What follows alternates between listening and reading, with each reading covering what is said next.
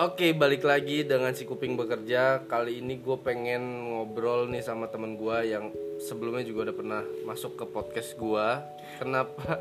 Udah lama banget ya? Udah lama. Oh. Ini namanya Alam Sampurna Hijau. Nah. Jadi sebenarnya gue tuh pengen bikin konten, tapi gue bingung medianya apa. YouTube agak PR, ada effort gitu. Walaupun setiap bikin konten sih pasti ada effortnya. Cuman gue tuh kayak mikir, kayaknya terlalu effort dan kadang kebanyakan yang di-cut gitu. Jadi lebih baik kayak ngobrol biasa tapi ada pesan-pesan yang bisa tersampaikan oleh pendengar gitu, bisa nyampe ke pendengar gitu, ada hal-hal yang baik.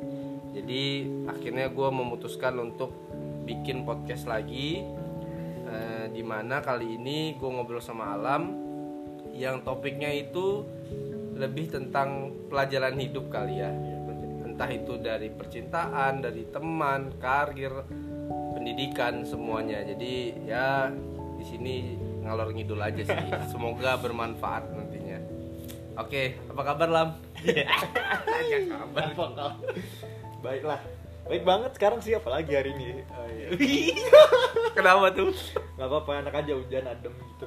Jadi good mood ya. Good mood aja gitu. Jadi Alam ini temen gua dari gua bilangnya, kalau gua ngenalin ke temen gua sih gua bilangnya dia saudara gua, karena gua udah kenal, kalau kata anak-anak zaman sekarang 9 years still counting. Berapa ya? 9 tahun lebih enggak sih? Iya, 10. Dari kelas 8 anjir. Iya, 8. 9, 10, 11, 12. 1, 2, 3, 4, 5. Bener, Bor. 9 tahun? Enggak, 10. 10 tahun ya? 10 tahun. Jadi gue udah cukup kenal Alam, beberapa perjalanan hidup dia gue ada, begitupun sebaliknya. Jadi, dan kebetulan kali ini kita punya di perasaan yang sama mungkin ya. Maksudnya menjalani fase hidup yang soal percintaannya kurang lebih sama tapi ya. Lebih duluan gue, lebih senior ya? Lu beberapa bulan duluan dan akhirnya gue menyusul. Tapi bukan diniatin sih ya, unpredictable sih. Cuman ya udahlah. Jadi tadi tuh Alam pengen cerita sama gue, coba boleh cerita nggak? Kayaknya yang mana tuh yang soal kemarin gue nongkrong? Iya kan kemarin, jadi kemarin tuh gue nongkrong kan sebenarnya, udah ngajak lu kan sebenarnya kemarin tuh, cuman lu nggak bisa. Terus akhirnya gue sebenarnya saking gabut banget sih itu, gue pengen main gabut aja gitu ya sama temen gue Gipa. Ya udah gue nongkrong juga tuh kan, ngobrol segala macem. Awalnya gue udah biasa nanya habis kerjaan lo gimana segala macem gitu kan, Bor. Sudah tuh akhirnya 15 menit apa setengah jam gitu ngobrol, akhirnya main HP tuh. Jadi bingung juga kan ngomong apa awalnya segala. Berdua doang kan. Anjir, berdua doang tuh kayak udah tektokan kan. Tadinya ngomong berberapa? Ya kan sebenarnya nggak tahu berberapa aja. Enggak, tadinya lo Soki kan ngajak si Okto juga, ternyata si Okto balik kemarin. Soki juga nggak datang. Soki dari Cilegon ternyata gitu. Bajakin Raka waktu itu, bajakin tapi lagi sama temennya jadi nggak bisa. Ini gue tahu, buat yang denger pasti nggak tahu nama-nama yang tadi kita sebut. Cuman ya udahlah ya, intinya itu teman kita. Cuman akhirnya Alam cuma nongkrong berdua doang gitu. Iya. Berdua doang ya sama temen gue kita. Kata yang denger too much information aja. Udahlah ya gitu. Ya udahlah ya. Udah tuh gue ngobrol akhirnya. Terus abis sholat maghrib tuh, ceritanya udah maghrib ya. Abis sholat maghrib tiba-tiba gue nanya, menurut gue pertanyaannya lumayan deep sih, maksudnya kayak, dan gue tuh gak berekspekt juga dia kayak gitu. Lo tau orang gimana kan ya. Maksudnya temen gue ini orangnya konyol, banyol lah gitu lah ya. Terus dia tiba-tiba nanya gini aja kayak, Lam, lo merasa gak sih sekarang doa lo tuh selalu dikabulin? Terus gue bilang, dalam banget pertanyaannya ya. Gue bilang kan, gimana ya Gip ya, gue bilang doa gue alhamdulillah sih sejauh ini ya dikabulkan, tapi perlahan gitu. Maksudnya ya udah step by step aja gitu. Dan apa ya, maksudnya dan doa-doa itu tuh kadang terkabul bukan karena atas usaha gue, Bor. Kadang maksudnya gue nggak usah apa-apa nih misalnya, tapi tiba-tiba datang gitu rezeki atau apalah misalkan kayak gitu ya gitu. Jadi terus gue akhirnya cerita tuh sama dia, kalau gue boleh cerita nih Gip, gue bilang kan, gue ceritanya dari yang sekarang terus ke mundur ceritanya. Apa ceritanya? Maksudnya yang sekarang nih misalkan gue kasih contoh nih misalkan gue sekarang nih dibilang, kayaknya hidup gue sekarang maksudnya jauh dari masalah, maksudnya tenang-tenang aja gitu gue. Kenapa gue bilang gitu kan? Yang pertama soal tempat tinggal nih kan, gue masih di Jakarta, maksudnya masih gue ngekos gitu kan sebenarnya sebelumnya. Terus gue bilang apa namanya, alhamdulillah nih gue dapet tempat tinggal nih secara cuma-cuma sebenarnya gitu kan, dari temen gue gitu kan. Temen gue tuh punya kakak punya rumah dan gak kepake, rumahnya kosong dan gak kepake, dan itu rumah baru gitu belum pernah dipakai, kamarnya juga banyak akhirnya gue ditawarin lah, ini bukan gue minta sebenarnya, gue ditawarin, "Lam, lu mau join nggak?" katanya, tinggal di rumah kakak gue, dan kamar yang gue sekarang sebenarnya lebih enak daripada kamar gue yang dulu gitu ya, yang di kos itu kan. Akhirnya ya udah, singkat cerita akhirnya gue pindah kan, gue pindah gitu.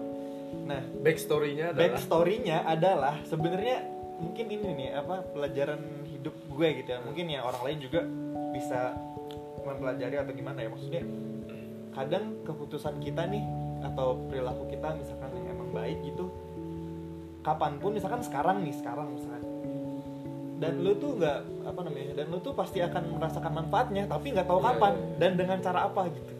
Nggak harus apple to apple, untuk mendapatkan kebaikan yang gue lakuin, yang gue lakukan waktu itu. Ini tahun 2017, lama banget. Okay. Dan gue gimana backstorynya, dan gue baru merasakan manfaatnya 2020. Ini adalah 2021 sebenarnya, Januari kali ya. Kan 2020 Desember akhir banget lah itu. 2021 baru gue pindah. Setelah itu 3 tahun. Itu berapa tahun berarti? 18, 20, 21, 4 tahun berarti. Baru lu rasain. Baru 4 tahun loh. Oke, yang kita tunggu adalah backstory-nya. Backstory-nya ya. Jadi gini sebenarnya. Rumah yang gue tempatin ini adalah punya kakaknya temen gue. Temen gue itu temen tongkrongan. Ini bukan cerita horor ya. Bukan. Ya, bukan cerita horor. Temen tongkrongan gitu, temen tongkrongan gue ya. Emang gue deket banget lah. Gue dari semester 1 tuh main mulu sama dia gitu, sama yang lainnya juga. Nah, kebetulan tahun 2017 ceritanya, gue tuh pernah deket sama adik kelas, sama cewek satu kampus sama gue, satu jurusan juga. Terus gue deket tuh, udah sempet jalan, udah makan, udah nonton juga malah. Tapi jangan cuma sekali sih, makan sekali, menonton sekali, 2 kali. Terus abis itu udah lah gue, tapi itu juga gue nggak ngarep-ngarep amat sih sebenarnya awalnya gue. Terus setelah itu beberapa minggu kemudian gue ditanya sama temen gue yang satu lagi, "Lalu lu deket sama si X gitu kan?" katanya. Iya sih, kalau dibilang dekat, gue selalu udah jalan segala macam. Lah, bukannya itu dekat sama si A gitu ya? Nah, si A ini adalah yang punya rumahnya, yang punya rumah sekarang.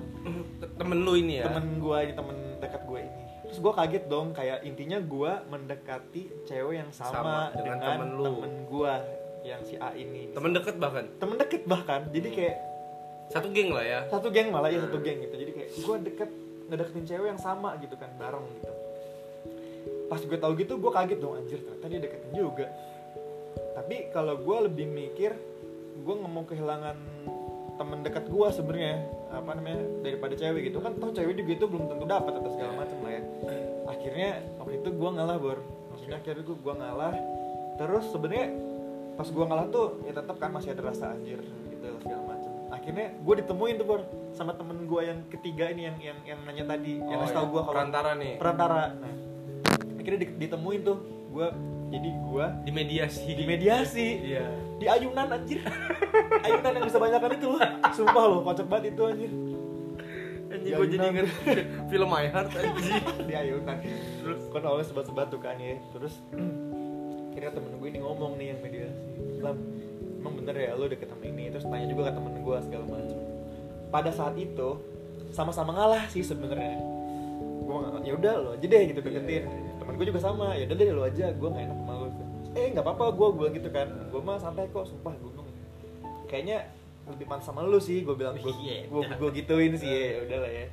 Terus temen gue tetap ngalah sebenarnya, tetap bilang kalau enggak. Tapi ujungnya tapi tetap deket. Tapi setelah di media itu, setelah kita ngobrol bertiga itu, tetap deket tuh dia, deket kan. Dan gue tahu di depan mata gue malah kayak dia masih jalan segala macam. Dan tapi gue mikirnya di situ lo bikin statement kalau lo aja deh gue enggak.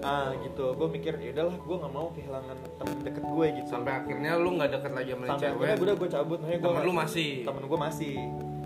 Indiannya emang gak jadian sih mereka. Okay. Maksudnya Indiannya emang mereka gak jadian, cuman deket banget gitu, deket banget loh, cuman gak sampai jadian. Nah, gue sama teman gue ini sebenarnya gak ada masalah, Bor, fine-fine aja gitu. Cuman ya tahu kan lingkungannya yang ngecengin, yang segala macam gitu kan. Jadi sempet gak enak. Sempet gak enak-enakan, tapi sebenarnya gue sama dia mah gak ada apa-apa gitu. Ya, karena lingkungan sih, itu lingkungan kan anjing banget kayak ngomongin lah segala. Padahal gue sama dia nya mah gak apa-apa gitu. Udah lah, akhirnya gue tuh karena gue gak satu organisasi sama dia. Ada sesi curhatnya, Bor, sebenarnya. Ada sesi curhatnya kayak dibabat gitu kalau dulu sih. Iya, gitulah. Sesi curhat terus si teman gue ini nangis nih. Anjing kesel banget gue dulu. Kenapa sih gue digosipin sama Alam yang enggak enak gitu kan? Padahal gue malam enggak kenapa-napa segala macam. Itu heart to heart aja sih, dan gue cukup merasa deep waktu itu obrolannya. Akhirnya ya udahlah. Singkat waktu itu kan 2017 kan. Nah, di sini gue mikirnya kalau waktu itu dulu gue enggak ngalah, mungkin gue mungkin gue musuhan atau ada masalah atau apa mungkin ya sama temen gue ini gitu, dan nggak baik-baik aja lah hubungannya gitu. Tapi karena gue ya udah profesional aja gitu, dan gue mikir kayaknya nggak, ketika itu ya gue nggak worth it sih kayaknya ninggalin buat cewek yang belum jelas, terus gue kelas sama temen gue kayaknya kurang aja. Nah, akhirnya setelah itulah gue baru tahun 2020 akhir banget tuh, Desember lah ya. Dia ngajakin gue tinggal di rumahnya. Si temen yang saingan gue itu. Terus gue kayak kaget gitu kan. Anjir, kok baik banget ya, dia mau ngasih tumpangan lah, kasarnya tumpangan buat gue gitu kan. Karena gue masih lama gitu kuliahnya, setengah tahun lagi segala macam. Terus dan itu bener-bener difasilitasin, udah wifi segala macam lah di rumahnya itu, dan enak banget gue di sana. Terus yang ya udah itu pelajaran yang gue ambil sih. Yang lo rasain adalah di saat lo mencoba melakukan hal yang baik untuk tidak bersaing dengan temen lo sendiri, tapi kebaikan yang lo dapet bukan apple to apple, lo deket sama cewek ada cowok yang ngalah, tapi kebaikannya adalah orang yang pernah lo ngalah ini ngasih lo tempat tinggal di kemudian hari, 4 tahun kemudian, lain-lain, 4 tahun kemudian itu, dan sangat amat memudahkan gue sekarang. Karena gue gue gini sih, gue percaya tuh, Bor, ya, karena dia bilang ya karma itu ada segala macam. Kalau menurut gue itu bukan, gue bukan bilang gue nggak percaya karma sih, tapi gue yakin ya sifat lo yang baik akan, orang tuh akan worth it untuk dia baik ke lo juga kayak gitu. Apapun halnya gitu ya. Apapun halnya, misalkan gue baik ngasih, sering jajanin lo apa segala macam, ya dia pun mikir gue worth it ngebaikin lo gitu. Itu sih sebenarnya menurut gue, bukan karma yang gimana atau buruk. Misalkan lo ngelakuin hal buruk ke gue, anjing nggak worth it, gue baik sama lo aja begitu sama gue. Itu kan pilihan orang ya, dan menurut gue untuk hal yang baik atau baik itu nggak apple to apple balasannya, begitupun keburukan gitu. Misalkan gue pernah kejadian nyatanya lah, gue pernah nikung sahabat gue sendiri gitu. Bahkan gue ya deketin mantannya gitu kan. Dan hal buruk yang gue dapet adalah bukan gue ditikung, tapi gue jadi pertemanan gue jadi sempit, banyak yang mandang jelek ke gue, dan itu memang resiko gue. Nah, jadi gue merasa tuh keburukan gue pada saat itu gue lakuin, balasannya adalah sosialisasi gue nggak ada sekarang sama teman-teman gue. Jadi kayak apa yang terjadi dari diri kita sekarang gitu ya, mungkin itu adalah bagian dari keputusan kita di masa lalu gitu kan. Jadi nggak harus, menurut gue sih keburukan tuh nggak apple to apple. Lu selingkuh bakal diselingkuhin, nggak juga. Ada yang kayak gitu, tapi dalam selama gue hidup ini gue tuh dapat balasannya tuh beda hal gitu kan. Iya, kayak gue misalkan ada nih contoh apple to apple, di saat lu waktu kemarin tuh patah hati lu terberat, lu berapa lalu ya, lu tuh di sini hampir 2 minggu, mungkin kalau dihitung-hitung sebulan kali ya di kosan gue, ternyata langsung dikambekin, bos. Gue yang butuh lu dalam hitungan mungkin berapa, sebulan ada lebih ya, hampir sebulan mungkin. Sebulan lebih ya. Dikambekin gua. Dan sekarang lu ada buat gua gitu. Jadi ya ada yang apple to apple, ada yang enggak gitu loh. Jadi menurut gua di saat lu berbuat baik, ya lu baik aja, enggak usah lu mikirin bakal dibalas apa enggak. Iya, toh kalaupun memang lu nggak dibalas dengan kebaikan, lu cukup tahu aja. Ya, cukup tahu dia orangnya gimana. Dia orangnya gitu, gimana oh, iya, gitu. Bener-bener. Jadi menurut gua di saat lu mau melakukan hal baik itu pilihan lu sih. Lu mau baik nggak apa-apa, nggak baik juga nggak apa-apa. Gitu. Selagi lu nggak bikin toksik aja gitu, lu nggak ngerugiin orang. Malah gua tuh nggak suka munafik sih menurut gua. Kalau gua pribadi ya, mending belak-belakan aja. Contoh. Sekarang Bor, ini kita cerita aja ya. Gue sekarang tuh di saat gue tahu ada temen gue yang toksik atau berpotensi untuk toksik. Sekarang gue ngomongin media sosial, Instagram. Misalnya gue nggak temenan sama lu secara real life Bor, tapi gue follow nama lu. Gue tuh males, ngapain lu masih ngeliat story gue? Untuk apa gitu? Untuk ya? Apa? Akhirnya gue memutuskan adalah dengan menghindari toksik itu, gue ngeblok lu atau gue blok unblock biar ya mending di real life gak kenal, mending di sosial media juga gak usah kenal sama sekali. Tapi kalau misalkan kenalnya dari sosial media gimana? Kalau kenal di sosial media terus jadi real life kenal gimana? Dia ngesin lo tapi gak balas DM. Ih siapa tuh? Ya itu kan pilihan. Setiap orang tuh punya prioritas Bor. Enggak ya, dan kita harus menghargai prioritas dia gitu. Iya menghargai. Iya anjing lu enggak ngargain gua. Ya enggak juga gitu kan. Ya emang mungkin dia belum ngerasa lu apa ya? Belum ngerasa lu jadi prioritas dia kali ya. Cuma kan biasanya penyesalan di akhir Bor. Iya. Iyalah. Iya kan. Kalau kata apa bercandaan orang mah kalau penyesalan di awal mah pendaftaran. Itu klasik banget ya. Apa sih? Nah gitu kalau gue menghadapi toksik tuh gue lebih baik kehilangan temen gue yang emang gak ada daripada gue harus munafik untuk mempertahankan pertemanan gue yang sebenarnya semu cuman sebatas followed by ini ngapain mending nggak kenal banget atau enggak. Kalau gue sih nggak tahu ya gue salah apa enggak menurut gue kayak kalau gue lebih ke gak enakan ya orangnya gimana ya misalkan contohnya sekarang nih jadi banyak yang nge-follow gue di kelas gue Bor. Tapi gue gak kenal dia siapa. Kalau itu sebenarnya pilihan. Jadi ada yang nge-DM gitu kayak follow back kak atau misalkan karena itu follow-nya bagi teman-teman gue, kadang gue ngerasa kayak anjing takut gue ada tips sih. Takut gue dibilang sombong misalnya. Gue pernah ngalamin apa bukan ngalamin pas sih. Gue pernah ada kejadian kayak gitu. Gue gini Bor ngatasinnya. Kalau gue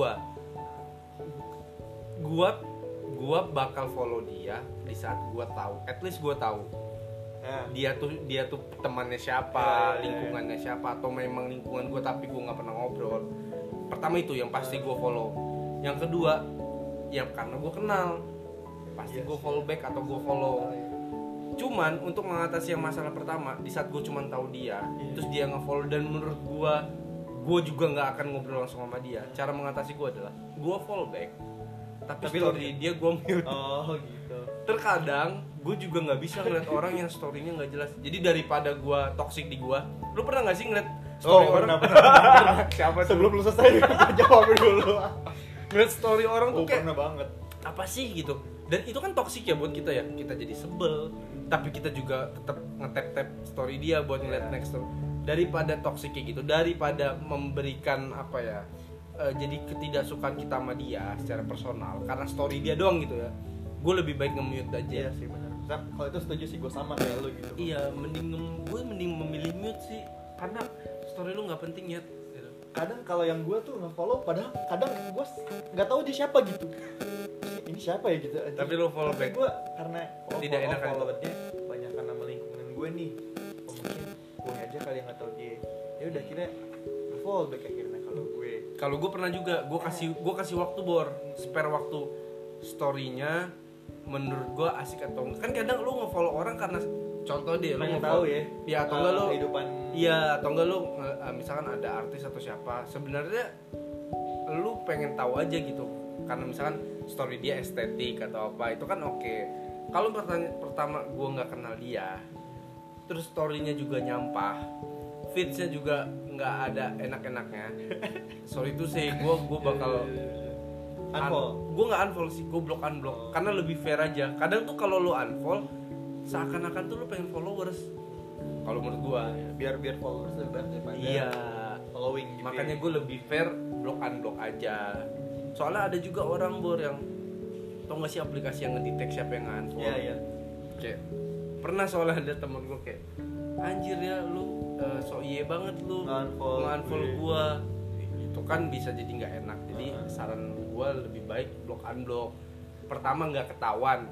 Kedua kalaupun dia tahu, oh gue juga nggak ngefollow dia ternyata, jadi ya udah nggak ketara banget lah ya. Ya gitu, kalau gue kayak gitu. Kalau emang udah toxic banget, sorry to say, gue blok. Gue blok apa gue blok? Ya lu gue blok gitu, lu kenapa toxic gitu? Jadi gue blok. Kayak siapa tuh? Kayak gitu kalau gue sih. Cringe. Gue tuh apa ya? Gak, media sosial tuh sekarang, bahkan gue beberapa bulan lalu, mungkin tahun lalu, gue malah memfilter Instagram gue loh. Memfilter dalam artian gue juga pernah di fase lo kayak yang gue follow siapa sih? Yeah. Gue nggak kenal anjir. Kayak gitu tuh. Nah akhirnya gue membersihkan IG gue. Gue tuh pengen IG gue adalah media sosial di mana gue ketemu teman-teman gue secara virtual. Entah itu liat story dia, mungkin dia live atau by DM gitu. Jadi ngapain yang nggak kenal? Kenal tuh apa gitu. Iya, ya, itu sih kalau gue beberapa bulan lalu tuh gue memfilter, akhirnya gue unfollow gitu kalau gue. Karena apa ya? Lu chatan di DM juga enggak. Iya. Lu reply story juga enggak mungkin karena lu ngerasa enggak kenal. Iya aja sih. Hah? Ya enggak kenal tapi repi. Bisa aja sih. Cuman kan biasanya ada maksud dan tujuannya. Iya, tujuannya kenalan. Iya, kenalan. Kalau itu enggak apa-apa, cuman kayaknya kalau gua sih kalau enggak kenal saya tergantung gini sih menurut gue yang dari lo omong itu kayak saya tergantung lo tertarik gak sih sama orangnya? Enggak sih? Good looking. Iya. Enggak maksudnya, ya enggak bener yang lo bilang kayak maksudnya yang ngapain gua follow kalau dia emang enggak kenal sama gua segala macam, itu tuh bener banget maksudnya. Tapi alasan di balik itu maksudnya ada lagi mungkin. Kita bisa aja nge-follow yang nggak kita kenal ya. Gitu kan kalau kita ada. Tapi kan lu akan ada tendensi di mana lu mencoba untuk kontak dia, pasti nggak sih? Iya. Contoh gini, ada adik kelas cewek, contoh dia cakep, kita nggak kenal, kita follow. Syukur-syukur kalau di follow back kan lu ada kemungkinan untuk mungkin nge-react story dia gitu. Tapi ini udah nggak kenal, ada niatan juga nggak? Ada niatan juga gitu maksudnya udah biasa ya, aja gitu. Ngapain gitu? Menurut gua sih. Karena gue nggak menutup kemungkinan juga lo ketemu jodoh lo di media sosial. Lo pernah kan? Sekarang apa nih? punya mantan dari media sosial? Oh pernah ya? Pernah banget. Gue nggak pernah lo. Pernah banget aja.